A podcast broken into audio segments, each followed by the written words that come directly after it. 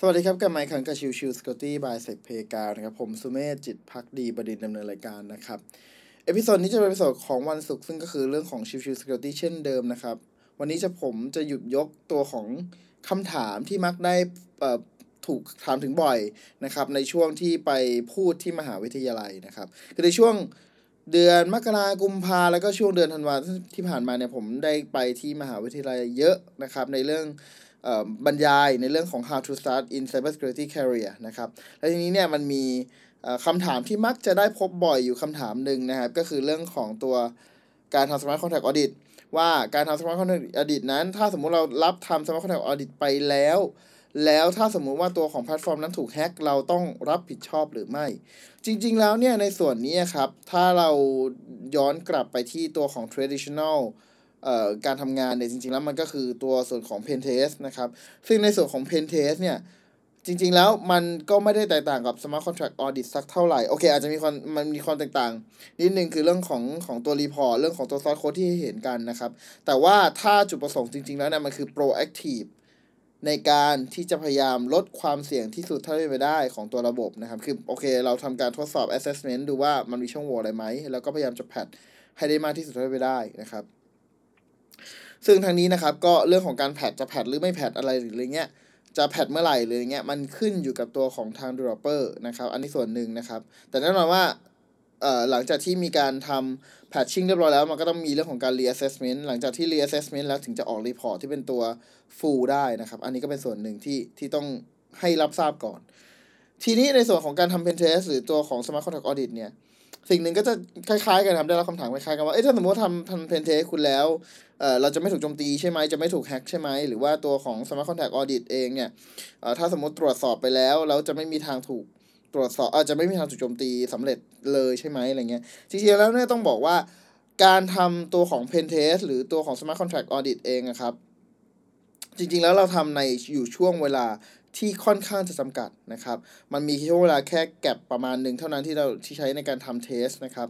แล้วก็ในส่วนที่เหลือเราก็คือพยายามจะ recommendation ให้มันเซฟที่สุดเท่าที่ไปได้ ดังนั้นสิ่งที่ทำการทำเป็นเทสหรือตัวของ Smart Contract Audit เองที่เราทำเนี่ย เราจะทำเป็นลักษณะเพื่อที่ว่าลดความเสี่ยงให้อยู่ในระดับที่รับได้จากตัวของทางทั้งฝั่ง business และตัวของฝั่งของผู้ใช้งานนั่นเองนะครับ ดังนั้น ถ้าถามว่าเราจะต้องรับผิดชอบไหมถ้าสมมติว่าเอ่อตัวของแพลตฟอร์มถูกแฮ็กเราเราคงไม่มีต้องบอกว่าไม่มีเอ่อตัวของ smart contract audit firm ไหนในโลกที่ยินยอมเอ่อที่จะไปให้เป็นแบบนั้นนะครับเอ่อที่จะต้องจ่ายเงินหลังจากที่ถ้าสมมติถูกแฮ็กอะไรเงี้ยยกเว้นว่าจะเป็นเอ่อ cyber security smart contract audit firm ที่เป็นลักษณะของประกันอะอันนี้อีกเรื่องหนึ่งนะครับ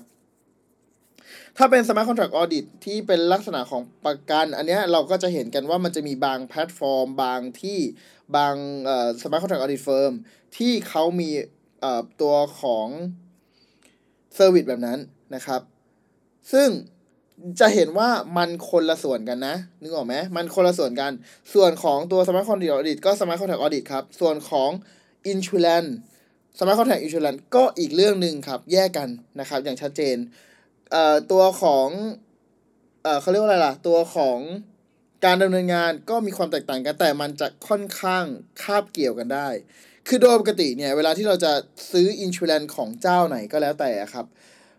โดยปกติมันก็ต้องมีเรื่องของการทำ assessment ก่อน ซึ่งในที่นี้ก็คือเรื่องของทำ smart contract audit ก่อนนั่นเองนะครับ เหมือนกับเราที่เราไปตามโรงพยาบาลต่างๆ ตรวจร่างกายก่อนที่เราจะทำประกันนั่นแหละ ก็เหมือนกัน เพราะว่า ประกันเองก็อยากจะรู้ว่า เอ้ย ตัวของคนที่จะทำประกันเนี่ยมันมีความเสี่ยงแค่ไหน เช่นเดียวกันครับ คนที่จะซื้อตัวของประกันสำหรับเเรื่องของ smart contract เนี่ยเขาก็ต้องตรวจสอบกับเจ้านั้นๆก่อนนะครับ อันนี้โดยปกติแล้วเป็นอย่างนั้น ดังนั้นตัวของการทำ smart contract audit จะไม่ได้คาบเกี่ยวไม่ได้เกี่ยวข้องกับเรื่องของที่ว่าถ้าสมมุติว่าตัวของแพลตฟอร์ม ถูกแฮ็ก smart contract auditor จะต้องจ่ายเงินไม่เกี่ยวนะครับ smart contract auditor ทำงานเต็มที่ที่สุดในช่วงเวลาระยะเวลาที่จำกัดจริง ๆ เท่านั้นนะครับ ส่วนที่เหลือถ้าสมมติมีเทคนิคใหม่ ๆ อะไรในการโจมตีหรืออะไรอย่างเงี้ยมันก็เป็นเรื่องของอนาคตแล้ว มันไม่ได้เป็นเรื่องของของ scope of work ในช่วงนั้น เพราะว่าในช่วงนั้นนั้นคือเราพยายามทำดีที่สุดเท่าที่เป็นไปได้แล้วทำตามมาตรฐานทำตาม checklist ที่ดีที่สุด ที่เป็นไปได้แล้วนั่นเองนะครับโอเค episode นี้ก็ฝากไว้เท่านี้นะครับ หวังว่าจะเข้าใจในเรื่องของการดำเนินงานของสาย Smart Contract Audit มากขึ้น ไม่มากก็น้อยนะครับ ขอบคุณทุกๆท่านที่เข้ามาติดตามแล้วพบกันใหม่สำหรับวันนี้ลากันไปก่อนสวัสดีครับ